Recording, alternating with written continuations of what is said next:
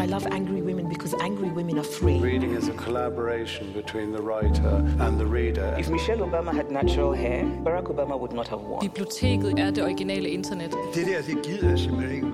We need this Europe. And that's why we have libraries. Knowledge.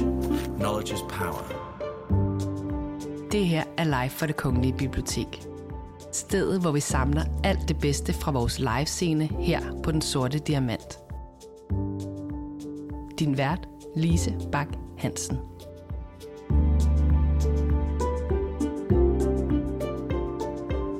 Tøvende efter tingsom og også tvivlende, det er sjældent, at man får mulighed for at opleve en toppolitiker sådan. Men da Tysklands vicekansler og økonomi- og klimaminister Robert Habeck besøgte Det Kongelige Bibliotek, kort efter FN's nye skrækindjagende klimarapport havde ramt verden, så var det uden partislagord og mundrette klichéer. Han var eftertænksom og tøvende, men også håbefuld. Det jeg bed mærke i var, da han sagde: "Jeg tror, at chancen for, at vi når vores mål om 1,5 grader er meget, meget lille. Det er ikke umuligt, men det vil overraske mig." Men det gode er, at vi ikke ved præcis, hvor vendepunktet ligger. Eksperterne siger 1,5. Men det kunne også være 1,6. Selv hvis vi er ved at løbe tør for tid, er der ingen grund til at stoppe med at handle. Det er stadig en chance. Hvordan vi skal tale om klima, og hvordan vi skal handle, og hvordan vi gør det uden at skabe yderligere splittelse i et allerede polariseret samfund, det er bare nogle af de ting, som du kan se frem til at høre Habeck berøre i sin samtale med Lykke Friis på scenen på Det Kongelige Bibliotek. En samtale, der ud over det også kommer ind på Ruslands angreb på Ukraine og Europas fremtid.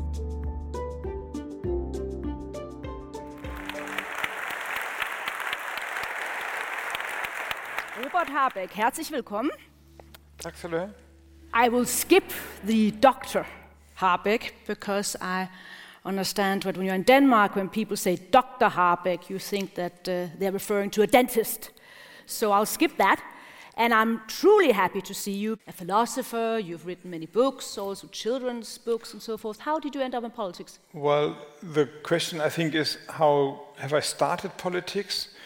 And this was because we found a house, we lived near to the German-Danish border, and it was the first time after 15 years or something like that, that I knew that time that this is for the next decade or maybe 2 decades, some place I would call home. So the journey from Kiel to Freiburg to Roskilde to Hamburg will come to an end, and now I have a family, and now this is for the years I can overview the place I will live, and then I decided to become a party member and be engaged in politics. So this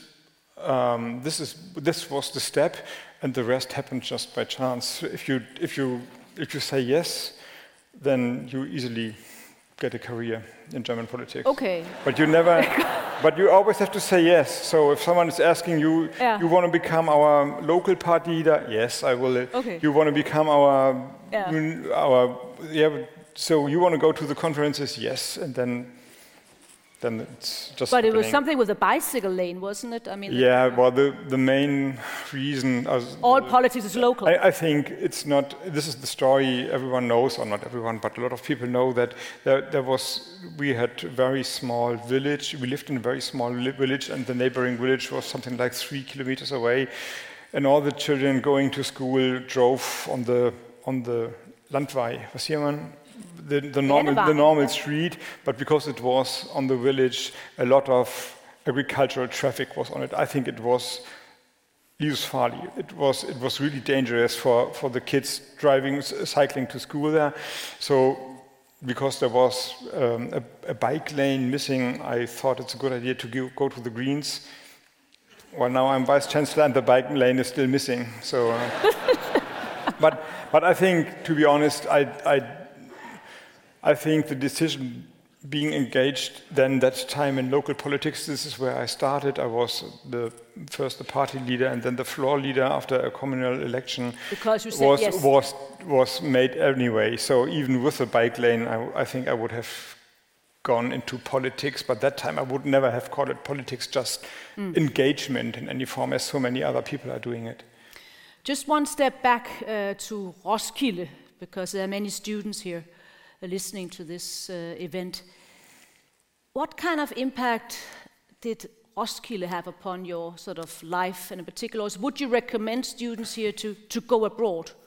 Maybe a leading question. To go abroad, I would always recommend, and we had a discussion earlier the day where I think the leader of the youth organization of the steel workers or metal workers was with us, and he asked us or me, why isn't there an Erasmus exchange program for not only for students but also for the people in education, so the ones working with their hands? And actually, I think there's no really good answer for that. So the one thing I take with me, a lot of things I take with me from the day, but this one thing is asking the ones responsible for education and European relations, why shouldn't we widen up the Erasmus program? So I think this is quite unfair. And if this is not fitting to their life plan, then we have a program and nobody will use it, but this is no harm. So let's do that. Yes, I would recommend take your time. I really think that Germany and maybe also Denmark, I can't speak for Denmark, I think it's a little bit the education system and maybe the view on being young is a little bit more different in Denmark, but this can also be because I tend to romanticize Denmark. So I don't know if this is true, but in Germany, we had a discussion 15, 20 years ago where the main point was our young people are too old when they get into jobs. Mm. And then there was a huge pressure to reduce the school time, reduce the time in university. Then we skipped military service. So at least boys, they graduated from school at the age of 19. I was 19 when I made my student exam, Abitur. Then I served 1.5 year civil service that time, so I neglected Militärdienst. I said, yeah. Then I was, I think, 21.5 or something like that. Then I started university. Then I was 26 when I made my first exam. So this is the normal case. But now people are leaving school at the age of 17. There's no Militärdienstpflicht in Germany. So they start university, they graduate with bachelor after 3 years, then they are 20. And bachelor counts as a full degree in university. And then they start working. And my personal feeling, I mean, it's your life, do whatever you want, but I think you can take a little bit more time and experience the world and yourself and do something that is giving you more knowledge than just reading books. Mm. That sounds like a good advice as well. Before we turn to your book, Von Hier an Anders.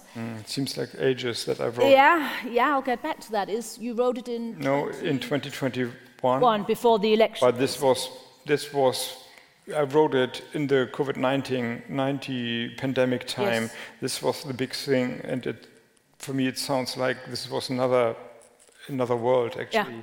So this was before Russian aggression, before the war of Ukraine, before I became minister, before these horrific 2022. So it seems it's a new book, but it seems like... But I hope you find it interesting. Oh, yeah, no, definitely. But there's one part in the book that really struck me. You are southern Germany. You've just been out campaigning. I think there's an election in Bavaria, as far as I remember. In September, yes. Yes, and you take the train from southern Germany to northern Germany, and it's the very same day where Germany is shut down due to COVID. And by coincidence, you meet a man on Hamburger Hauptbahnhof who said the following: "Erschießen sollte man dich. One should shoot you." How on earth do you explain this hate? And would you then recommend to young people here of entering politics, or maybe even business people who like to be Quereinsteiger and start a political career? Yeah, this was actually the starting point of writing a book, because so many things happened together. It was the first day of the real COVID-19 crisis hitting Europe, and I was in a full hurry campaigning in Bavaria, and we had the end of the campaign should have been a big party celebration, you can call it, on the place where Bayern München normally is celebrating their football championship, the German Marienplatz. Yeah. Marienplatz, and then we set it off, and I was trying to get a night train back to the north, and I got the last available ticket, and I was a little bit concerned that I can't find sleep because everyone is snorking around me and doing parties, and then I was alone in the whole train.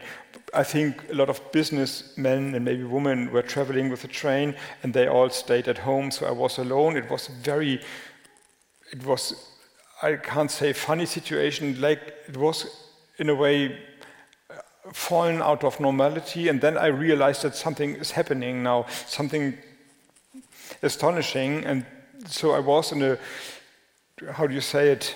I was in an open mind mood, yeah. Mm-hmm. So I know that something is happening, but I couldn't really grasp it. And then this small incident happened at the Hamburger Hauptbahnhof, where someone told me that he wants to see me dead, which is, I think, the wish of some Germans at the moment. But that time it was so direct and in this open mind that I just had the question: okay, I don't know the man; he does not know me. I think I'm a decent guy. I haven't done him any harm. Why on earth is he saying that to me? And this was the starting point for the book. So I had more time than normal because COVID-19, I was not traveling anymore. And then I wrote the book. And answering that question was the main target of the book. What is splitting our society apart? What is the root, the real root for populism, and what can you do against it? And how can I not be part of the split of society? I mean, I think of myself and my party and the government that we try to fix everything, but I know very well that I've been seen as part of the problem from the other side. So the other side, which other side? How can I create another side as being the one who's trying to unite the country? Is maybe too much to say, but at least creating a majority for climate action and social justice and a pro-European attitude. So this is a question hard to answer, actually. So, but then I had the time to reflect on it. And the main reason for this hate is what, then? What's the root? Yeah, I think there's not one reason alone. Of course, there are tendencies in society and politics. I think that the social media are, well, to say it politely at least, making everything louder. People are very fast in twittering and making up their opinion even before they have read the full article or have listened to the end.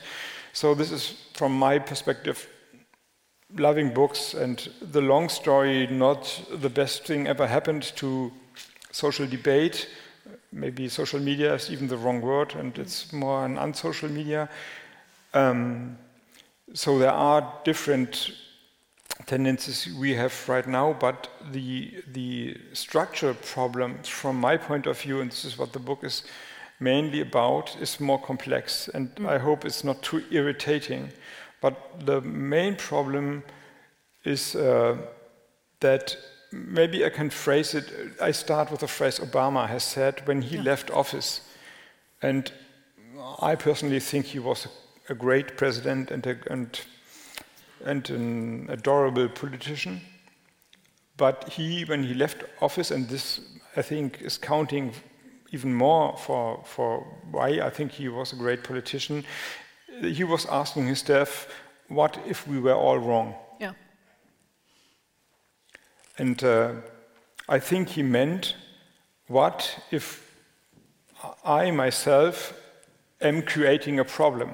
What if me, the first Afro-American president, made Donald Trump possible?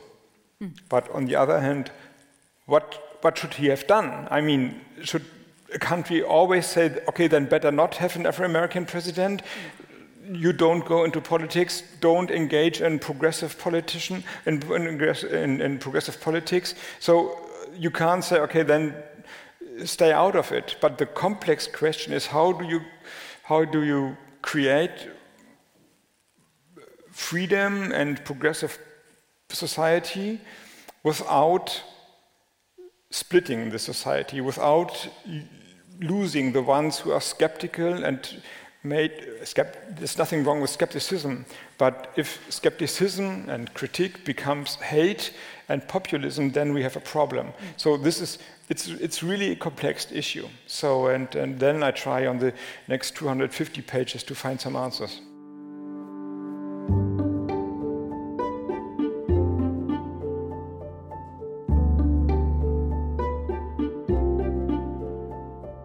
If we start with climate policy, I remember when I was minister, I always dreaded when the new UN report would come out, because it would say once again that it's 5 minutes to 12, or maybe even worse. And well, now just this week we had another report coming out, and the headline was "Die Klimabombe tickt." Well, this is not a surprise, isn't it? No, but how do we then get, support for climate action? We get all these reports constantly, but what actually happens? What would then also say to the young generation here? Well, at least on the German homepages of all the big public houses, Spiegel, Zeit, Süddeutsche, and so on, I think it's the same in Denmark. Yeah. There is a ticking clock now. So we have 6 and whatever years' time, and the minutes are counting down. Maybe not minutes, but days at least. So, everyone who is surprised that the time is ticking must be blind, actually. So this is not a surprise. The good thing is that, this is the 1.5 degree, that is the measure. And I think the chance that we meet the 1.5 target is very, very little. So it's not impossible, but I would be surprised, actually, if that would happen. The good thing is we don't know exactly where the tipping point is. So it might be with 1.5 degrees, this is what all the experts say, but it could well be 1.6. So there is, even if we are running out of time, there is no reason to stop acting, because there is a fair chance that even though we are late and we are lazy and we have missed so many opportunities and so many things are not happening fast enough, it's worth all the strength to do whatever you can, because there is a chance that this is still enough. And so the tipping point basically means that after that, we are not talking about 1.6 or 1.7 degrees, then we're talking about 3 or 4 degrees. If the climate is collapsing, then the world is collapsing. Yeah, this is what we're talking about. We're not protecting the climate. We're always saying we're protecting the climate, but the climate does not care. The climate is actually the sum of all weather phenomena, even if it's 2 or 4 degrees warmer. What we are talking about is our own lives. We are protecting humanity and human life on Earth. So there's all good reason to be engaged in it, even though the clock is ticking. And this is what gives me strength and motivation. So we don't know really if maybe 1.5 is the limit, but maybe it's 1.6 and a half. So let's try to come as close as possible. And that I think is a fairly good motivation. In your book, you raise a very important question. I quote, "How do you imagine to create bold and progressive politics without ignoring that progress and the courage to change make many people turn away, even revolt?" Well, this is the question I just tried to explain. Exactly, yeah. And although you just said that the book is a couple of years old, this sentence seems rather up to date, I would say, because seen from Denmark, one could say that you now, as a minister, you are caught between a rock and a hard place. On the one hand, you have the conservative, liberal voters and the editor of the tabloid Bildzeitung, who protest heavily against waving goodbye to the combustion engine and the oil and gas heating system at home. And on the other side of the spectrum, well, you also have the climate stickers, Friday for Future and so forth, who claim that nothing is happening. So how on earth can you handle that? Is there a flucht nach vorne here? Yeah, I hope I can handle it, actually. So do I, yeah. So, but I can describe the phenomena that is happening in Germany and maybe elsewhere as well. Definitely, it has happened there. You can always see it clearer when you look at it from a distance. So, what happened in the U.S. campaign, Donald Trump against Biden, was that the Republicans were trying to make the climate issue to a cultural issue. Mm. So it's not an objective, it's not something we all have to handle with, it's something reserved for cultural minorities, something like the way we eat, the way we do holidays, the way we travel, the way we talk, whatever, the way we dress ourselves. Mm. And if this is successful, then only few have to care for climate action, and the other ones are doing whatever they do, and they criticize the ones who are taking care for climate action.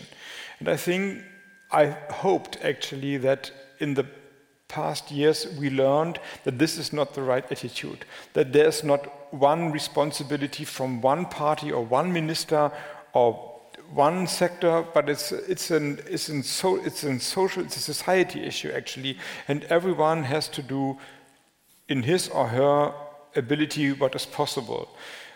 Like standing up for democracy, you would never argue that only a liberal party has to watch out for democracy, and the other ones are doing whatever they do. They're doing business. They're doing transportation, but democracy is something that is not interesting for us. You would never argue in that way.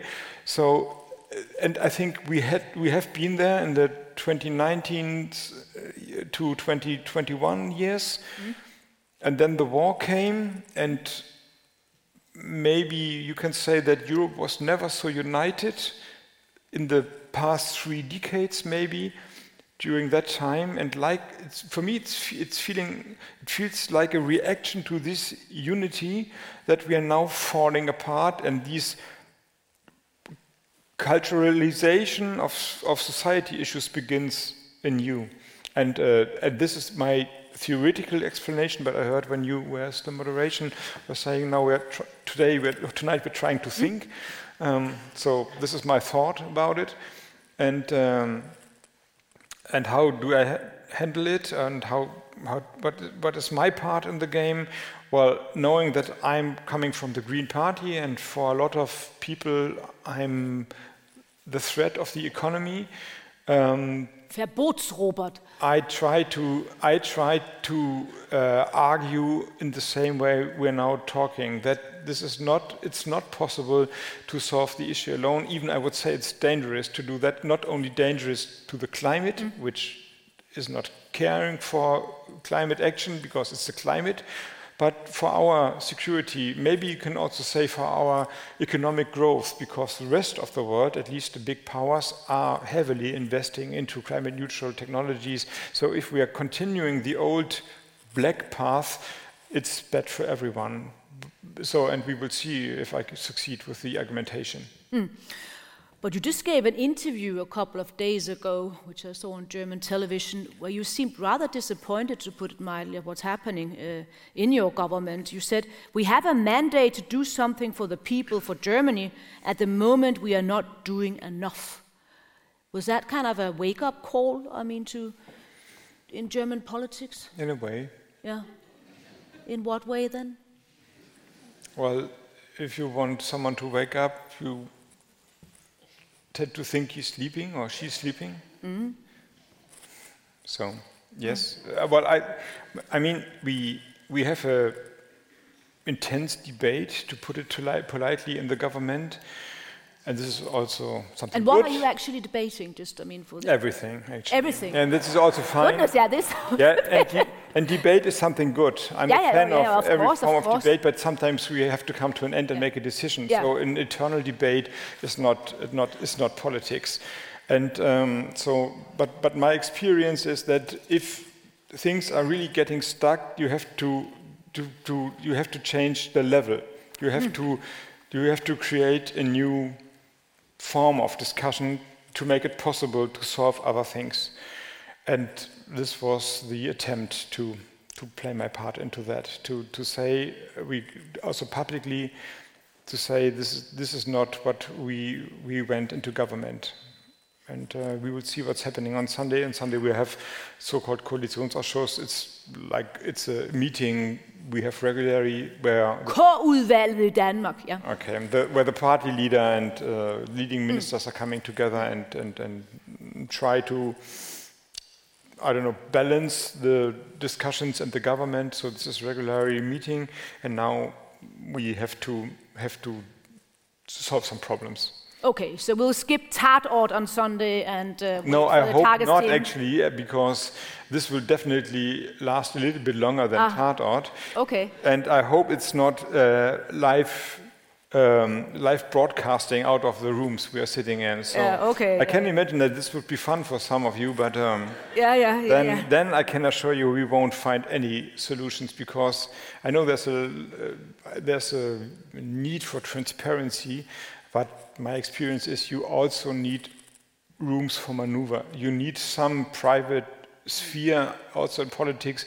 I mean, if everything is public, then in the public office, everything is under the perspective who wins and who loses. Mm. So if there's no room where you can test some movements, so imagine I would give you that. What would you give me? And what do you need? And how can I help you? And you're not, and you are afraid that this discussion becomes public, and everyone is writing. He offered help. Is this guy crazy? He does not know how politics is working. Then it's never happening. It's never happening. So we need some room where we can discuss openly, and this is difficult enough.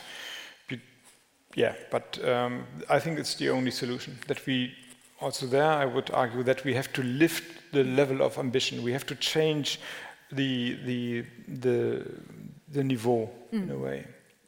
Yeah, and one shouldn't leak various proposals.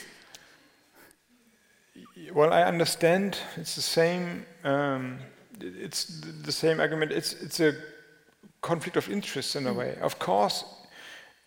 There's an interest of the public and maybe also of the media. There are some media experts here in the room to have information early. But if you have it, then this information early, and this is the race of the media, and the politicians have the feeling, or some in politics, maybe it wasn't politicians, have the feeling that their own value depends on giving secret information early to the media.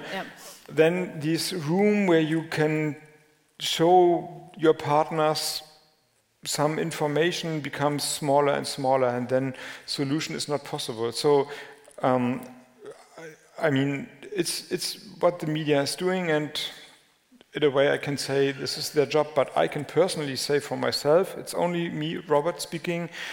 For me, the articles where someone has some secret information are not the most interesting and not the best pieces of journalism. So I would like to read the explanations, the long stories, the interpretation of our society, of our politics, of what is going on in Europe. So there might be also a success without having secret information and this hunt for leakage in politics. I hope so. Talking about success, I mean, your government has managed to agree upon a number of important things. This is the cynicism about it. I think we are doing really, really good, or we have done really, really good as a government. We last year. I don't know if you know it, but Germany's dependency on Russian fossil fuel was skyrocketing high. 55% of our natural gas was coming from Russia. This was mainly going into the households for heating and in the industry. We had 50% of our coal coming from Russia, coal is for the steel industry and for, sorry to say, also for the electricity sector. Mm. And 1/3 of our oil was coming from Russia. So this is, and everything is gone now. And we solved it without a breakdown of the economy. Right now, the storages are full. The prices are going down. The inflation has reached its top. We see a modest rate of growth. It's not there where I want it, but there was a threat, a real threat of an abyss. Mm. It was all the discussions about. In COVID-19, the GDP rate was going down -5, maybe 5.5%. The prediction in Germany was, or some predicted, that if we lose the Russian gas, we would see a decline of GDP of -12. Mm. So twice the crisis of the COVID-19 pandemic, that would really be a shock. So this was what was the threat, and this was a real threat. It's not fairy tale. So this was the reality last year, and all the nervousness and all the pressure under which we acted was because this was a reality, and we banned it with extraordinary measures. I remember reading that you basically said that one should not take a hot shower, or at least that you were not taking hot showers. Small measures, people saved. Douche alarm. Yeah, but it worked. We would not have been able to fill up the storages without the help of the people. I mean, This is something. This is an extraordinary story. I think it's the same in Denmark. You saved energy, -16-17% less energy. I mean, if we would do that all the time, we would solve a lot of CO2 time-ticking problems. But of course, there was also industries who reduced their energy consumption, and that was because they reduced production. So you could see what will happen if there was no gas. But now there is no gas, and we have solved the problem by spending a lot of money, by nationalizing Uniper, by talking to the people, by going to Qatar. But this was not so successful. It's only one deal, and this is only two BCM. So this was not really big help, but anyway. Well, at least you didn't go to the football match. We even did. For me, the hardest decision is we had a reserve of coal power plants, very old coal power plants. Nobody wanted ever to use them again, but to save gas, we brought them in to the electricity market again, and still in 2022 the CO2 emissions in Germany decreased. So I was surprised actually to read that, because of all the unpopular measures. I thought bringing back 6.5 gigawatt coal power plants would definitely lead to a higher production rate of CO2, but it didn't. So this was a very, very successful year, and I doubt that. No, I don't say that, but I think we have really done a good job there. We have made mistakes, obviously. If you take decisions without preparation, and we were really in a hurry. It was I can remember so many moments that I thought, okay, this might be the first free weekend after, I don't know, 6 weeks or 7 weeks, and then someone called me and say, you know, there's no Russian gas coming where the pipeline has exploded, or Uniper has just given a public declaration they're losing every day 200 million euros. They will collapse in 5 days' time. So do something. And I mean, we're talking about 30 billion euros to stabilize this company, and no party convention has ever discussed it. There was no preparation for it, so we gathered on the phone, we talked it through, and then we acted. And this, at the end, it all went well. But tragically, nobody is talking about that, and we haven't gained strengths out of it. Now we are talking about other things. But maybe there's a chance that we can come back to the old spirit on Sunday. This is my idea.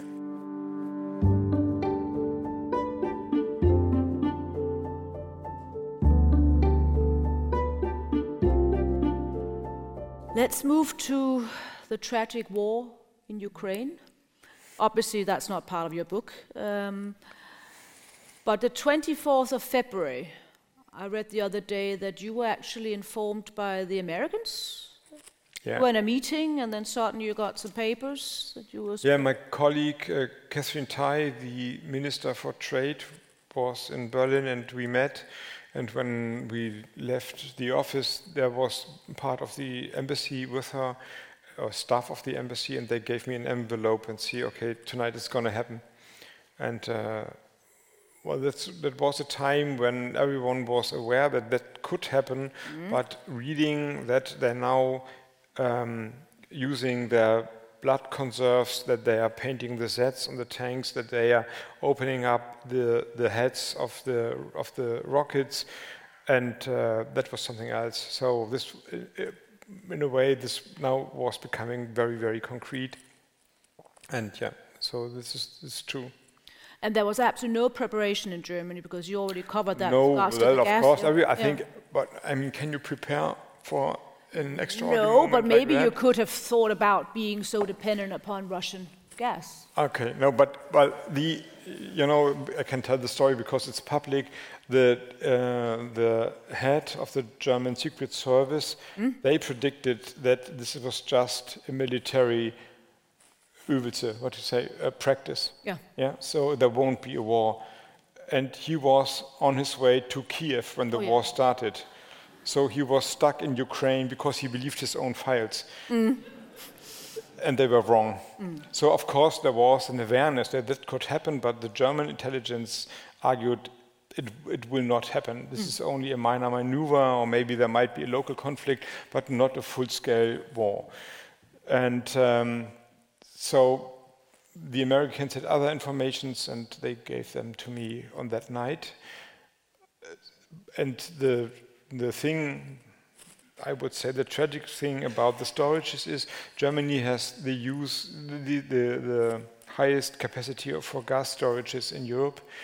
1/4 of our annual gas consumption we can store under the earth.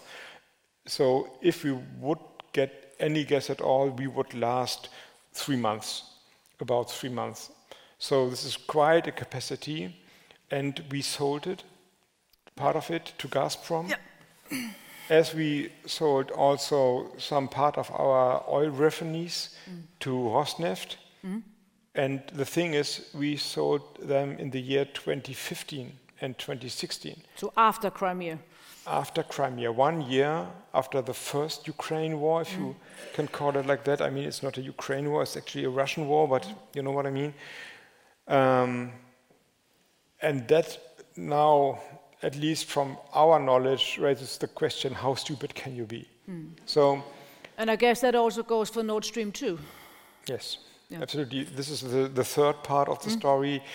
In 2015, Nord Stream 1 was already in operation, but then the German government made the decision, because we rely on Russia after the Crimean War, or the occupation of Crimea, we want to have a second pipeline. This was Nord Stream 2, also in the year 2015.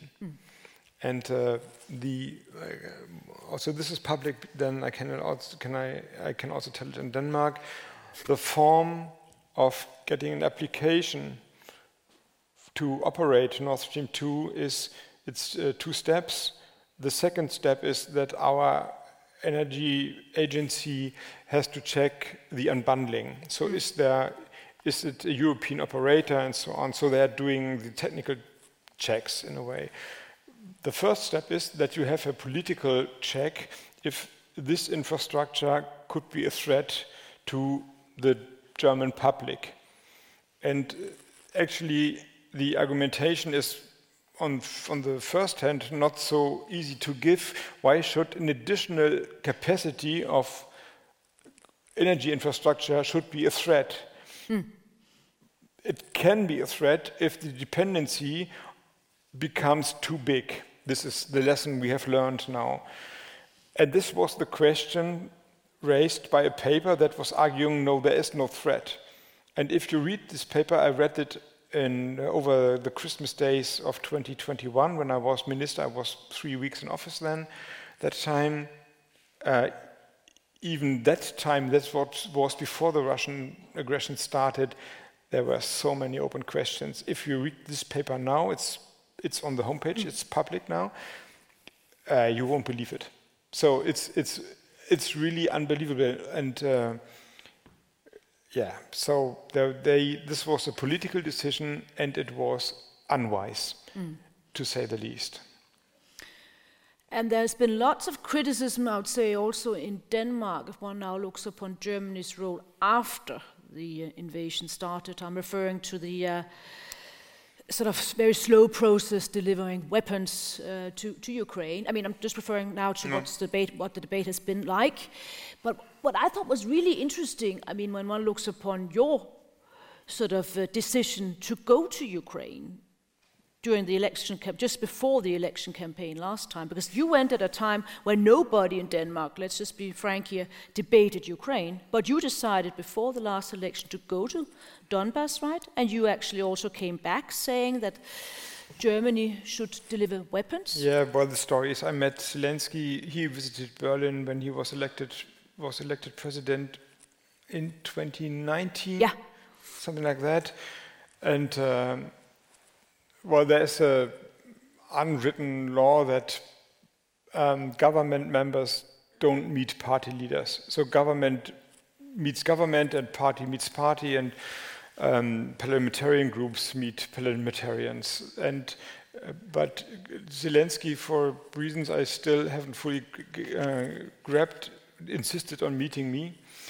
And that was a very open moment from the beginning. So we it felt good to talk to each other. This was 2019, so he was a young elected president, and I was only party leader, and still there was a dynamic, and he said, oh, please come to Ukraine, and then 2021, I had the chance and the time to go to Ukraine.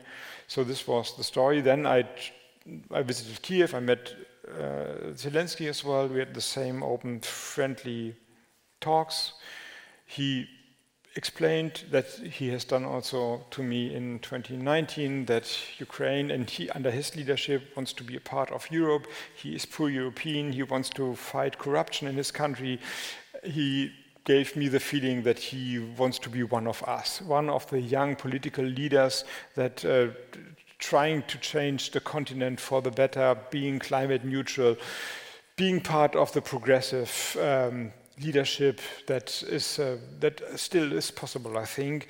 And with this impression that there was a serious guy, that was a time when a lot of people thought he's just an actor. Exactly, comedian, a comedian and an actor, but I never felt this way.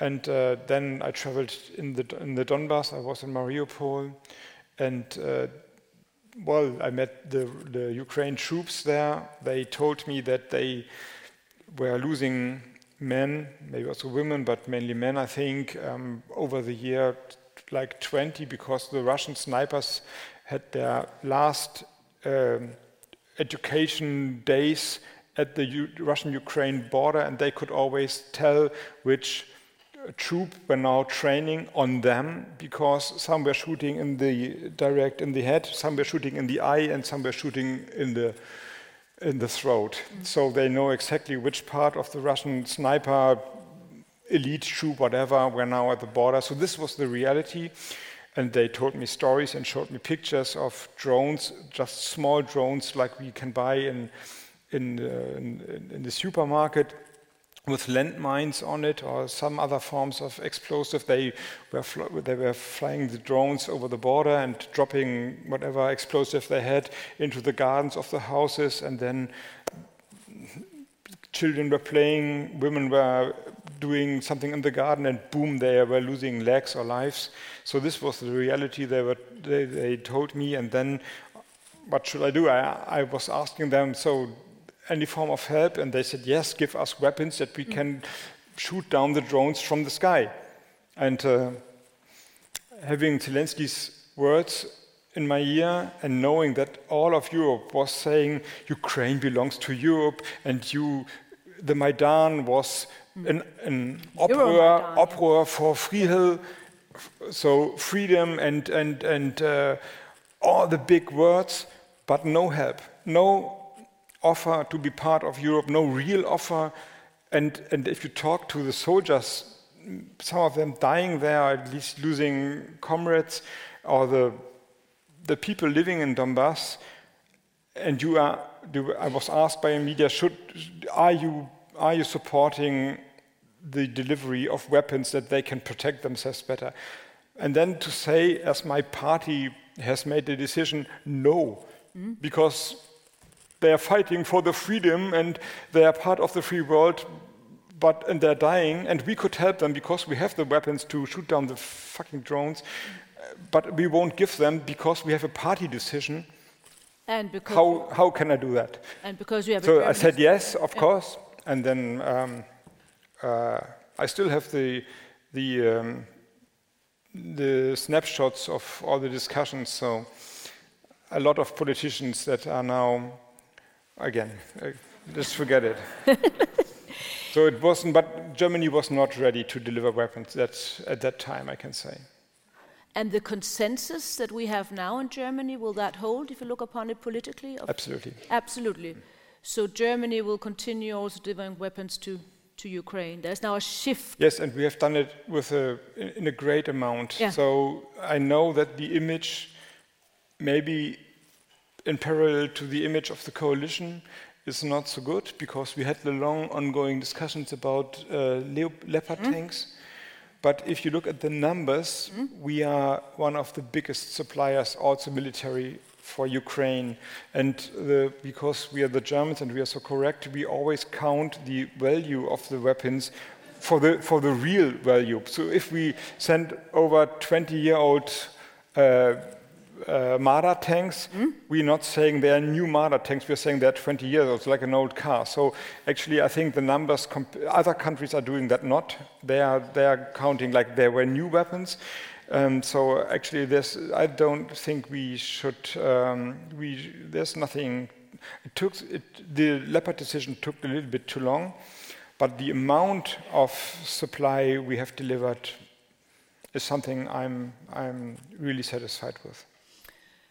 But this nie wieder of a war, was that one of the reasons why it was so difficult for Germany to deliver the weapons? I think so, yes. Because this nie wieder was connected to Russia and Ukraine. Well, I think it's something good that you hesitate to deliver weapons. So yeah. I'm also responsible for the delivery of weapons now we are selling into the world, and I think of myself as an ambitious minister. I want to achieve many things, climate action, we talked about, renewable energy, scale up, whatever.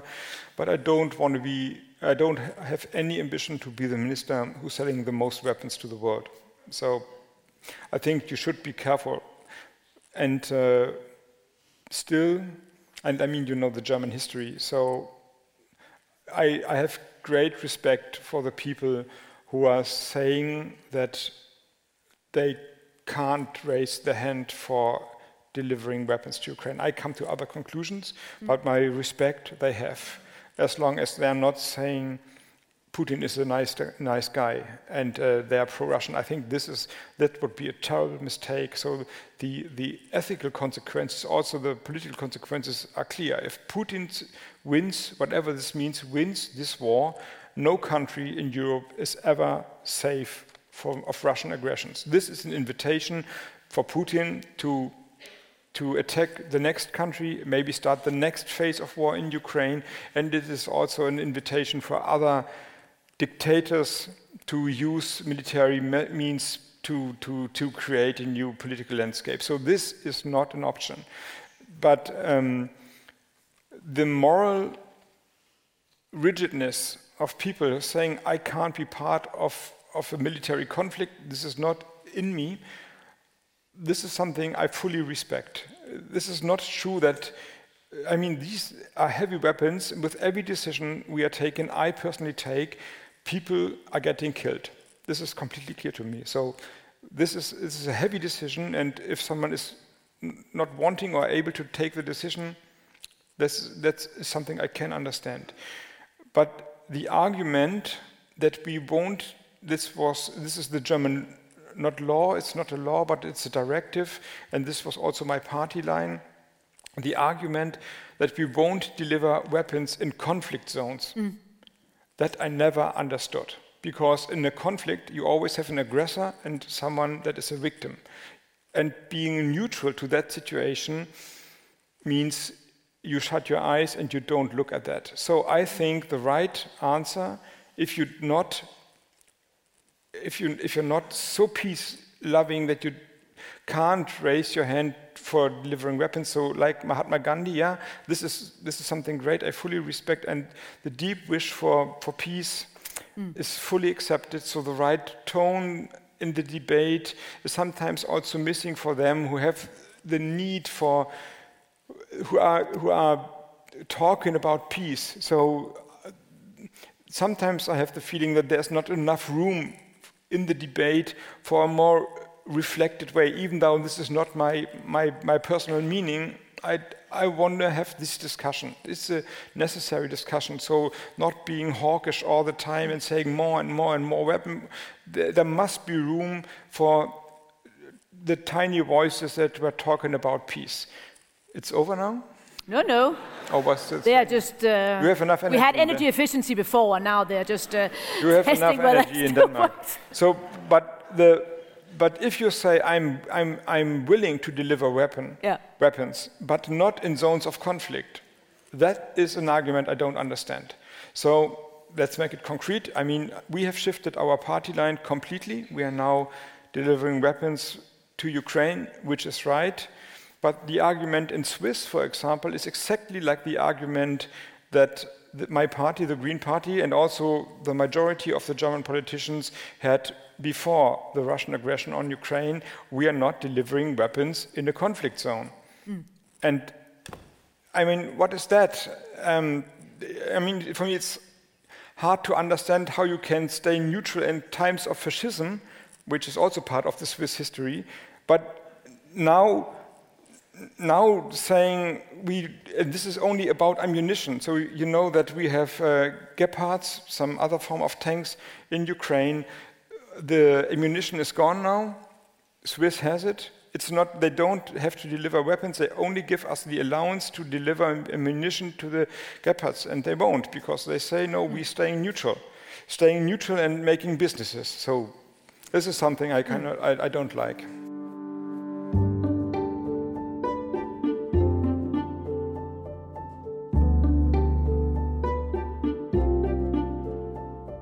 When I go to Berlin, I always go to the big bookstore, Dussmann, right? On Friedrichstraße. Yeah, it's open all night. Yeah, it's open. Yeah, it's wonderful. It's wonderful. Yeah, even you really spend your Saturday night in there, and that's fascinating. But I remember sort of going there about 10 years ago, and it was always striking compared to Danish bookstores, how many books you had about Russia and also Russian authors. We basically don't have that. But now what really struck me when I go there again, now I can see all this Ukrainian literature and all these books about Ukraine. And then, sort of being half German, I went to the school around the corner here, St. Petr's Schule, and I simply cannot remember that I was told anything about Ukraine and Germany's special responsibility towards Ukraine, Holocaust with bullets and so forth. It was Russia, Russia, Russia, Russia.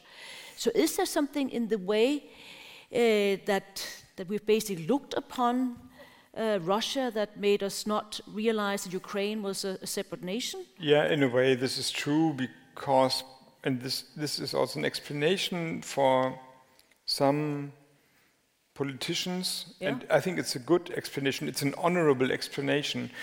In the years of the Cold War, it was the Social Democrats who changed under Willy Brandt the attitude towards Russia. The Ostpolitik, Außenpolitik, the neue Ostpolitik. And you know that he went to Warsaw and he kneeled down there. Kniefall. And also there were now diplomatic. They tried to build up diplomatic strings with Russia, and energy was one of the strings. So the first relation established anew where was energy, and I think the lesson, this is a good tradition. I mean, why should you not work for peace? Why should you not try to help people by building up diplomatic relationships at that time. Wandel durch Handel. And of course, the left part of the German politics is. There might have been a time where they have thought America is too capitalistic and socialistic governments are interesting. So there's also maybe a personal affection or something like this, a created image. Then don't forget that not half of the German population, but the GDR is only 30 years gone, so we have population that was taught that Russia is the friend. So this is in them. So maybe like you think Sweden and you are part of the northern family. You would also be, and imagine there would be a conflict in the Scandinavian region. It would be very hard for you to even guess, to grab what is going on. So this is all fair to say, to accept that people have different histories, that their education, that their political socialization is part of the problems now that people have. And I personally, once again, I honor these reasons. If one is talking to me and saying to me, I see that it's not good what's happening there, but I spent half of my life in the GDR. I was always taught that Russia is a friendly country and we should look to Russia as a partner. Don't expect me now to deliver weapons to Ukraine, to shoot on the Russians. I can't do that. I would, in a way, accept it. And there are social democrats, even now in the German parliament, who are exactly saying that. Still, they're doing the right decisions, but you can see it in the way they behave, that they are suffering. That's not an easy decision for them. Because it's so much part of their yes. Life basically. So, but coming to the German history in Ukraine, Russia, Belarus, Poland, this is really complicated, and we have so much guilt on our shoulders that we really can't draw a lesson out of it. I mean, we attacked, we means Germany, the fascist Germany, we attacked Russia, Ukraine, Poland, we murdered millions of people, but both in Russia and in Ukraine. So there's no lesson to be learned out of our historical obligation to one or the other country. So, but it's so complicated. You don't know where to start to explain what has happened there. And so I think of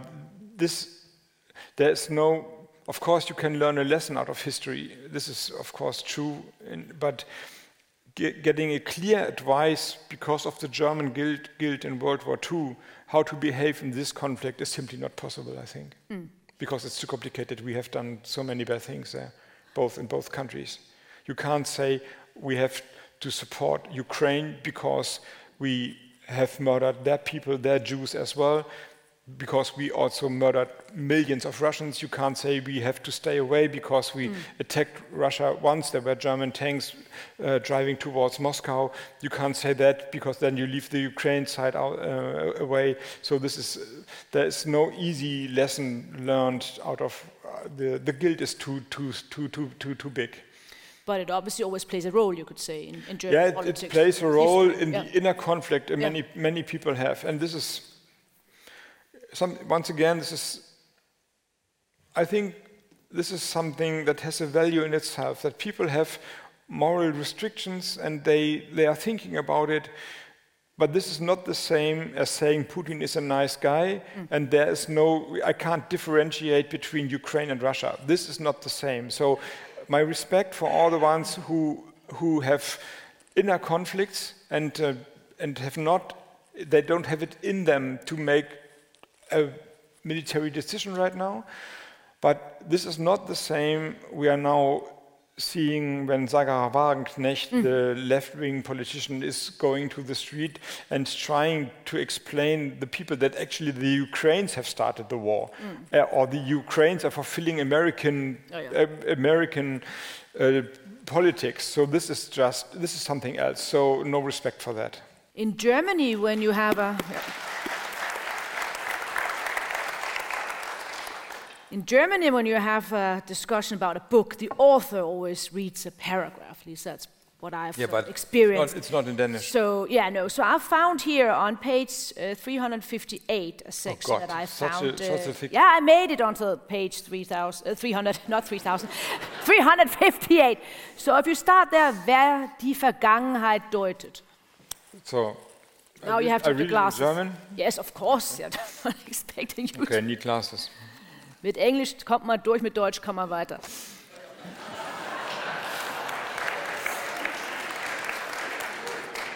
You all understand German? So, two Germans speaking English on a Danish scene. So now, no. All right. You're being too optimistic, I would say. So, Lykke asked me to read a short paragraph out of the book, and it's going like this.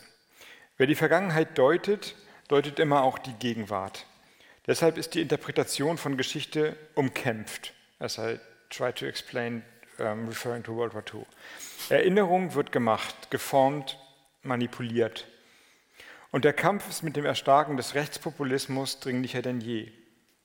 Er muss aufgenommen werden. Und für die Mehrheit gilt nicht Deutschland, Deutschland über alles für wenige, sondern Einigkeit und Recht und Freiheit für alle in diesem Land.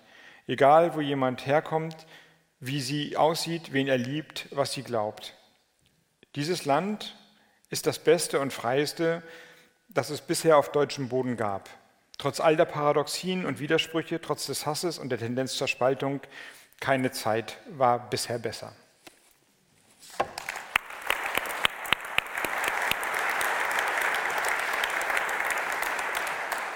And the very sort of short translation of that is obviously there's no time in German history which is better than the one we're experiencing now. I think so, yes. And could you elaborate on that? Is that the entire Germany? Does that also go for Eastern Germany? Yes, especially also when you look upon if you think about the last, I know, the years after World War II, especially for Eastern Germany. I know that people are in East Germany are sometimes frustrated. But, well, I haven't lived in the GDR, and I guess there was also fun, and people laughed and met. But from my point of view, being a West German green politician, so you have to ask other people. So I'm talking about experiences I'm reflecting, but I don't have experienced it. Especially for East Germany, now the time is better. I mean, there are conflicts and there's poverty, and now we want to phase out of lignite coal as well, but still it's a free country, and people can vote and can talk and can travel and can do whatever they want. So, yes, especially in East Germany, this counts. We started out with Roskilde University Center, as it was called at that time, now Roskilde University. We have many students here. When I studied political science, the good old days, sort of the Berlin Wall tumbled down and everything, we had Central and Eastern Europe joining the European Union. This is a rather different Europe that the students now experience. What would be your sort of advice to them? How can they also influence and make an impact? Well, the first advice is don't listen to advices of 55... of old men or what? Of 50... How old am I? 53-year-old politicians make your own experiences. But I can talk about Europe if you want. Are you worried about? Obviously, I'd like to speak about Europe. Are you worried about the development? Can Europe actually expand? Can we enlarge with a country like Ukraine? We'll also have to take in the West Balkans. Can we have a European Union with 36 member states? So first of all, worry or being worried is not my state of mind, as there might be, definitely there will come another time, but now I'm one of the ones who is responsible. So there are challenges, and there are projects, and there are threats, but being worried is the wrong attitude. Mm-hmm. It's now up to us to solve the problems, and not sit there and say, "Oh, I'm so worried," but to find solutions, and I hope they are the right ones.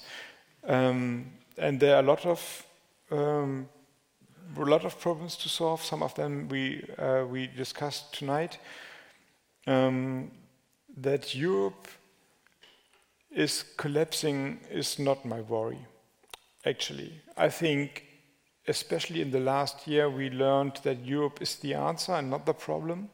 And I hope that not so many people forget it. I mean, we have a right-wing government in Italy, but on the European level, they don't lead Italy out of Europe. They behave okay. So they are not my political friends, obviously, but they know that they will lose all influence if they would drop out of Europe or even make Europe impossible to act. The same goes with Poland. And even Viktor Orban is not leaving the European Union. He's only doing his belil. So,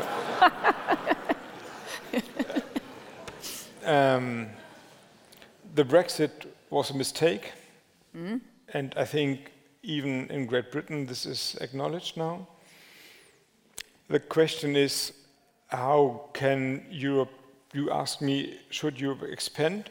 And I think, yes, the answer is yes, but reform. Mm. So we promised a lot of South Balkan states, if you're doing this or that, you have a chance to come to Europe.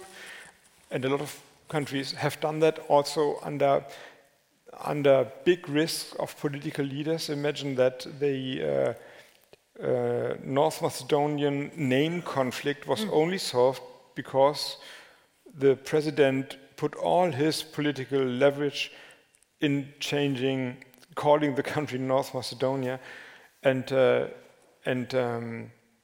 he was not re-elected then. So a lot of people have done a lot of things to unite Europe, and if we would push them away now, after giving them the promise, as we have done to Ukraine, actually, is that would be and disaster. Turkey, mind. Pardon? Turkey, and to we Turkey, also yes. promised Turkey. Yeah, and to Turkey.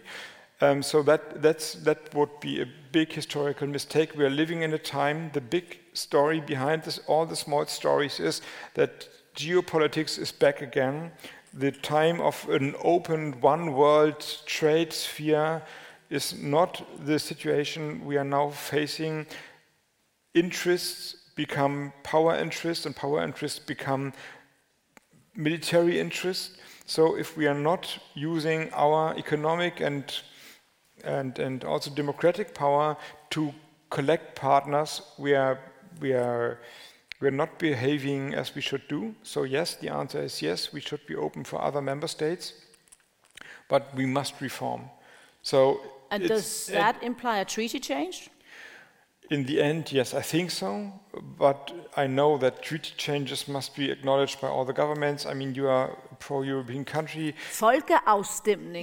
Even becoming more pro-European than before, if I see it right. But still, you have the Krone. Well, that's fine with me. But you know, yeah. That's good to hear from the German Minister of Economics. I mean, that's fine. But you know why? Yeah. So now it's very easy to gain votes by campaigning against something. And I mean, I'm coming from the Greens. We have also a very European skeptical history, some of us at least have. So I know a treaty change would mean that all the member states once again will vote for a European constitution, and there's no guarantee that this is going to happening. Or happening successfully. So, but if I can wish, in the end, we come to something like the Federal Union of European countries, with the full democratic power of a government, and not a commission that is has an indirect democratic legitimation, but well. Yeah, so I think there must be the idea of a finality of the process, knowing that this is not on stage right now. So don't get me wrong, I don't expect a big reform of the European Union right now. And I don't think that we have treaty changes right now. But we have to keep it in mind that it is still there. It is a possibility and maybe also sooner or later a necessity. But this does not mean that everything has to stay like it is. So the number of commissioners, the maybe some arrangements between the countries, this is possible, I think. And there are, I mean, the way of Europe is doing things silently. So there is reforms, and they, right now in the energy crisis, I think all the countries now have accepted that Europe is in lead of organizing the overall energy system. This was not the case 1.5 years ago. So silently there was a development, and this is a good one. I think we will invite you back for a discussion on Europe, because I think there are many items there that we could discuss, but our time is up now. Thank you for this Deutschstunde.